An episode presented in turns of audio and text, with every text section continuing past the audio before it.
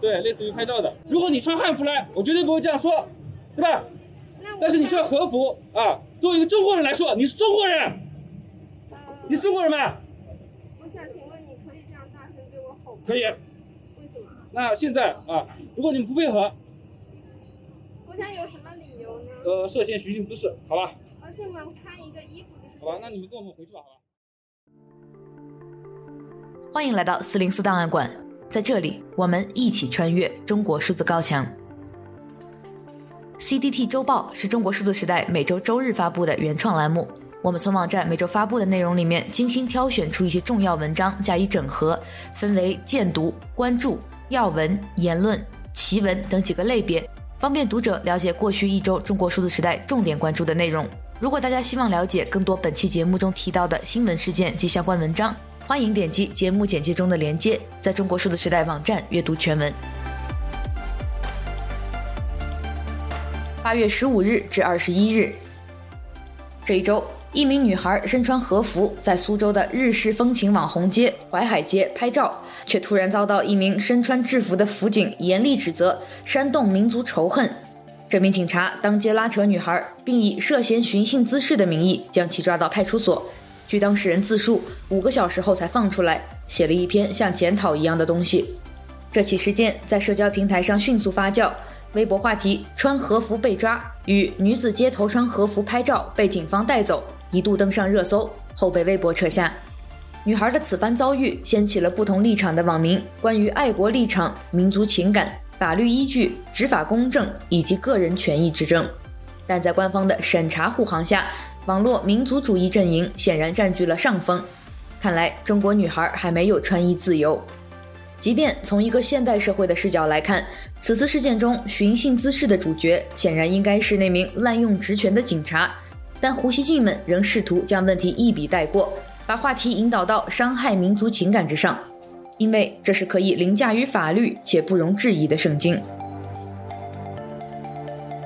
就在苏州和服女孩遭到一些人的围攻纠斗之时，多位反日反美的爱国大 V 却被极端民族主义、爱国主义之火反噬。本周，司马南于2010年在美国买房的消息全面曝光，无数粉丝深感失望。他在道歉视频中称自己犯下了不可饶恕的罪行，感到追悔莫及。2010年，我们家在美国买过一个小房子，一共花了25万七千美元。铺天盖地都是关于这个事情的报道，我现在必须以非常沉痛的心情跟大家检讨，犯下如此啊严重的、不可饶恕的罪行，我感到追悔莫及。我只能说自己被忽悠了呗，因为亲戚朋友他们说，美国那个地界儿，那个犄角旮旯现在不被重视，将来的房子会升值。而最新消息显示，司马南的微博、B 站、头条、抖音等账号被全线封杀。至于封杀原因，官方没有做出说明。而与此同时，上帝之鹰、地瓜熊老六、无为李爷等六人因曾在微博发布日本品牌冈本的避孕套广告，结果被网友赋予了“冈本六君子”的响亮名号，广受网民的质问与调侃：不许和服女孩穿衣，只许冈本六君子卖套。应当将针对和服女孩的爱国标准套用在其他大 V 身上。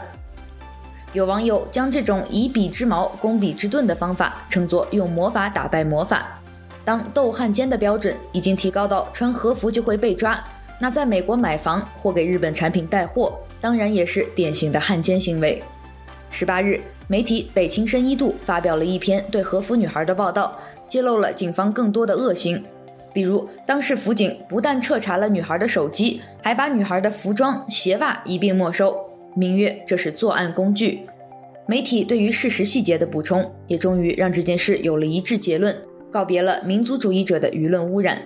有网友创作了一副对联：“穿和服有罪，戴铁链无妨。”另一网友则增加了横批：“依法治国。”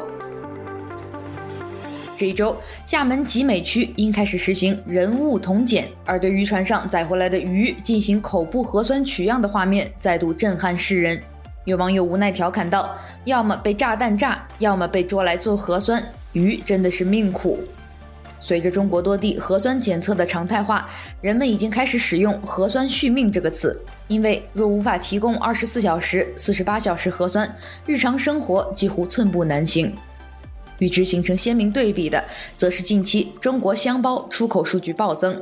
有专家在分析该数据时，用了一个拗口的词汇：“海外居民生活半径恢复”，其实它就是生活恢复正常的去敏感说法罢了。由于中国仍坚持算政治账不算经济账，许多中小城市已陷入财政危机中。湖南省石门县县委书记甚至发出呼吁，鼓励领导带头买房，买了三套买四套。有网友评价：“给鱼做核酸检测，领导呼吁买房救市。”这两段视频已足以写入历史，揭露这个时代的荒诞。还有网友借用了一个“公司烂事”的语境来吐槽公司领导，除了吹牛逼啥也不会。批评防疫，全体员工不搞生产了，该每周例行做体检；也批评了经济困境，生产部门和研发部门都快垮了，人力部门还在搞企业文化整顿。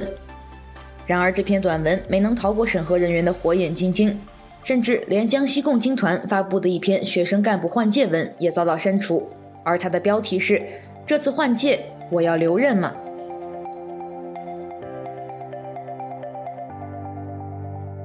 一周见读。八月十日，一名女子身穿和服在苏州淮海街拍摄照片，被警察以涉嫌寻衅滋事抓走。就是我们在本期播客开头听到的声音。视频中，警察不听女子及其同伴的解释，并十分激动地说：“如果你穿汉服，我绝对不会这么说。你是中国人吗？”女子询问警察：“我想请问，你可以这样对我大声吼叫吗？”警察回复：“可以。”并警告女子及其同伴，如果不配合，将被以涉嫌寻衅滋事抓走。女子质问：“就穿一个衣服就寻衅了？”随后，警察将女子带走。请见相关阅读。不知道什么原因，著名爱国表演艺术家司马南被禁言了。前段时间，他终于公开承认了自己于2010年在美国买了一个小房子，一个带泳池和车位的小房子。说这话的时候，他还喝了口水，压了压惊。毕竟早在几年前，面对同样的问题，他还摆着脸说这是造谣。请见来自微信公众号木西说的文章：善于联想的司马南居然被禁言了，以及相关阅读。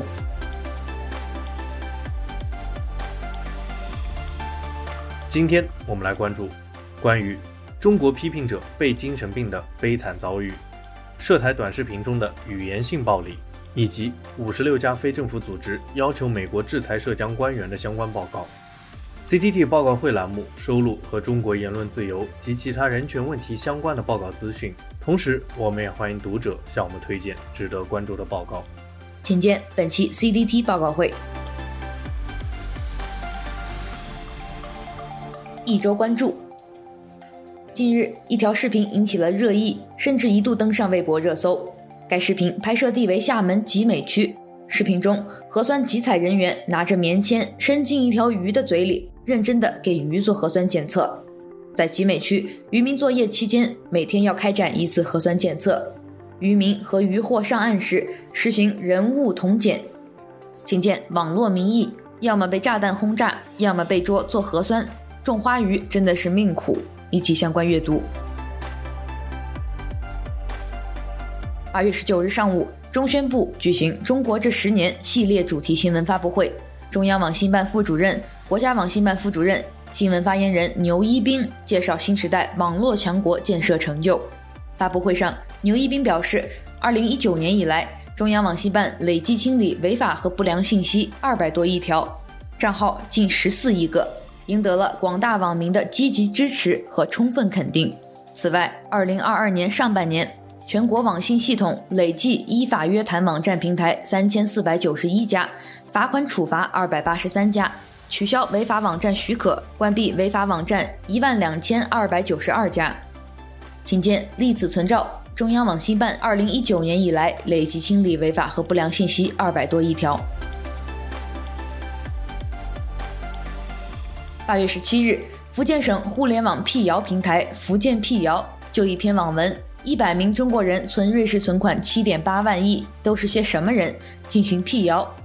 文章称，原文中的七点八万亿其实是二零一七年中国多位富豪的所有资产，并非瑞银存款，实际人数为三百七十三名，也并非原文标题中的一百名。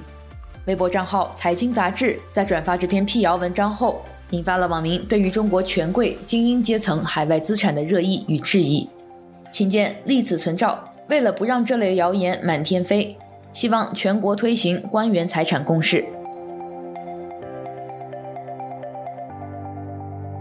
中国国务委员兼外交部长王毅八月十八日在中非合作论坛第八届部长级会议上表示，中方致力与非洲国家共同发展，将免除非洲十七国截至二零二一年年底对华到期的无息贷款债务二十三笔。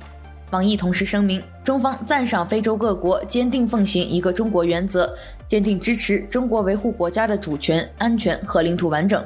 不过，王毅在这段讲话中并未谈及这二十三笔债务涉及的金额数目。这一消息遭到大量网民的批评，相关话题下呈现严重的翻车状态。微博也将相关的新闻话题撤下，并删除了大量热门回复。请见翻车现场。我也坚持一个中国原则，能不能给我免一些房贷呀？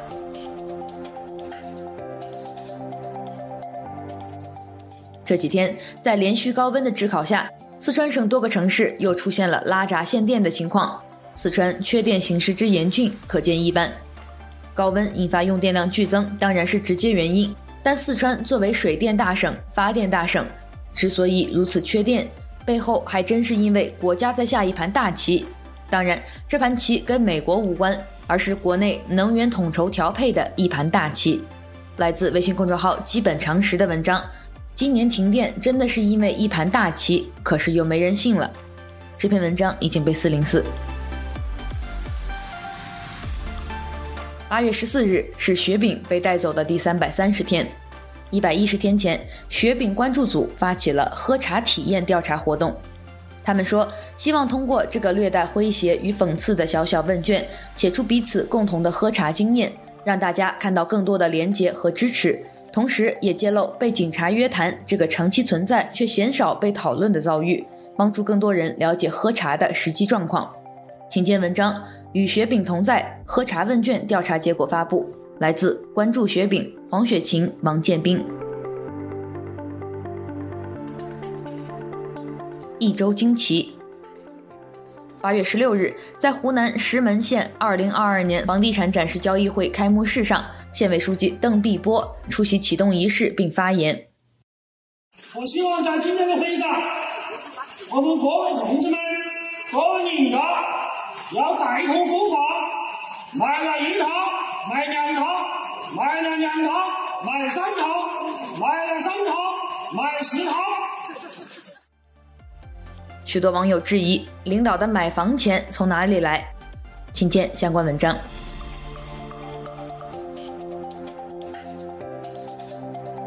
前阵子，微博上发起了一则关于搞笑脏话屏蔽的投稿，网友群情激愤，分享自己被审核机器人当成流氓的冤情。没有人说脏话，系统却看到了他们的下流。而因为过滤机制的存在，大家对传统的脏话已经没那么敏感，而呵呵。睿智、滑稽表情等绕过屏蔽后，现在却愈加比任何词汇都能瞬间激发人的怒火，中文语义变得前所未有的混乱。这种强行非礼勿言的恶性循环，就像关停全世界的厕所，所有人只能随地大小便，直至再也找不到一寸净土的那天。来自微信公众号“公路商店”的文章：脏话屏蔽器让你说的话越来越脏了。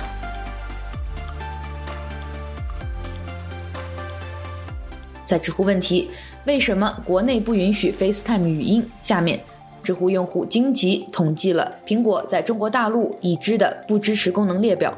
也就是说，无论你身处哪个国家或地区，使用中国大陆购买的相关苹果设备时，都不支持这些功能。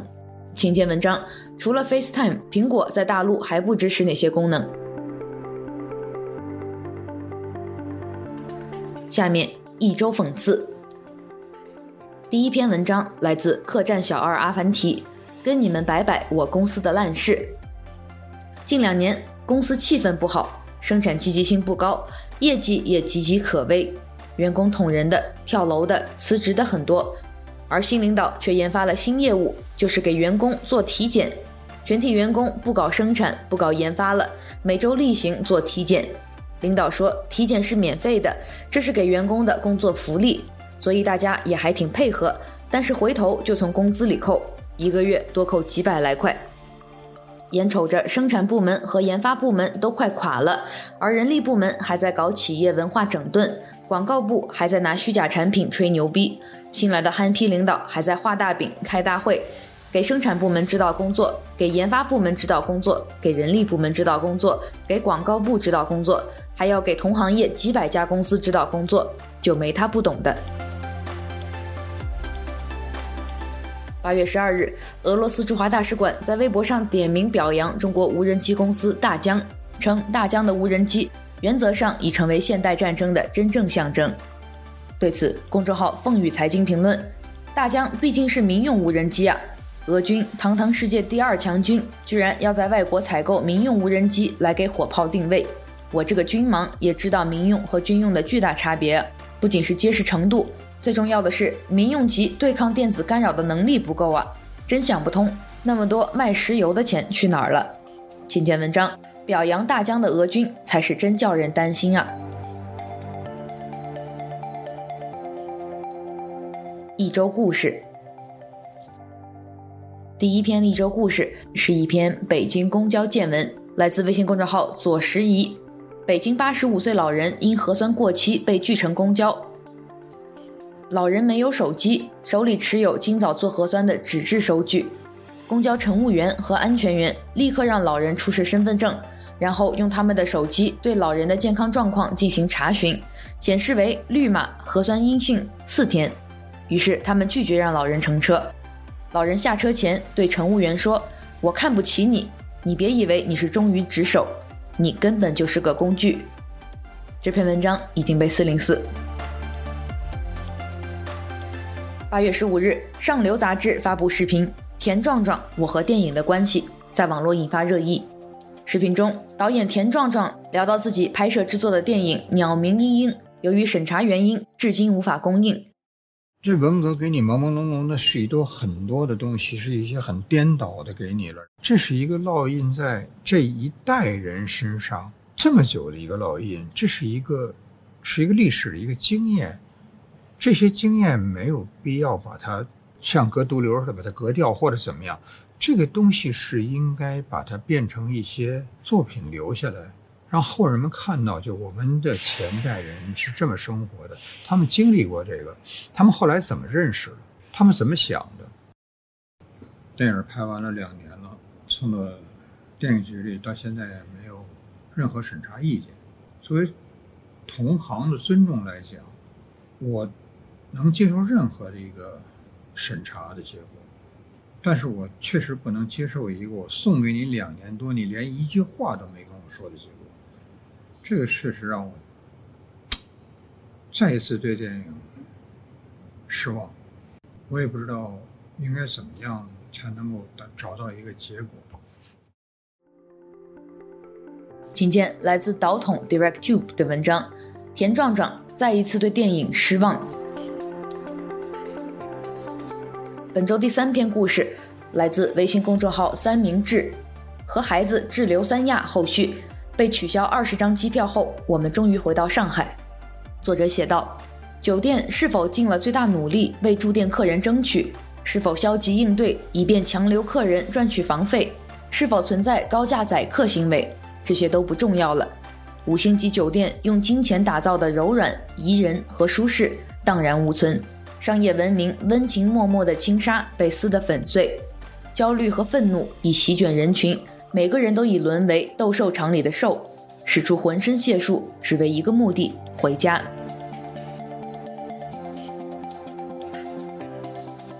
最后一周视频。八月十二日，一段在中文互联网被热传的视频显示，在一辆隔离转运大巴车上，两个身穿蓝色防护服、戴着口罩的工作人员，把一只塑料桶放在大巴车门口的台阶上，让大巴车上的乘客在桶里上厕所。你们把我们当猪啊？当牲口吗？对啊，你上厕所是这么上的吗？上来上来，你来示范一下，你尿给我看，你听得懂吗？你不能这样的，好吧？你拿一个桶给我们，你们，你当我们是猪？你当我们是什么？你当我们是什么？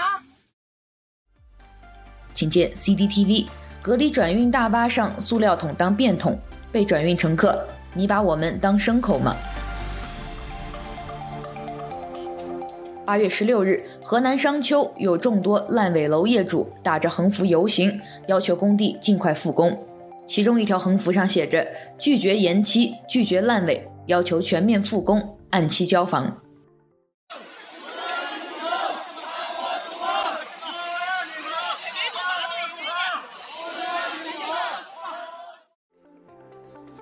七月以来，中国多地出现房地产暴雷事件。同时，各种来自烂尾楼楼盘业主的停贷告知书在中文社交媒体上传播。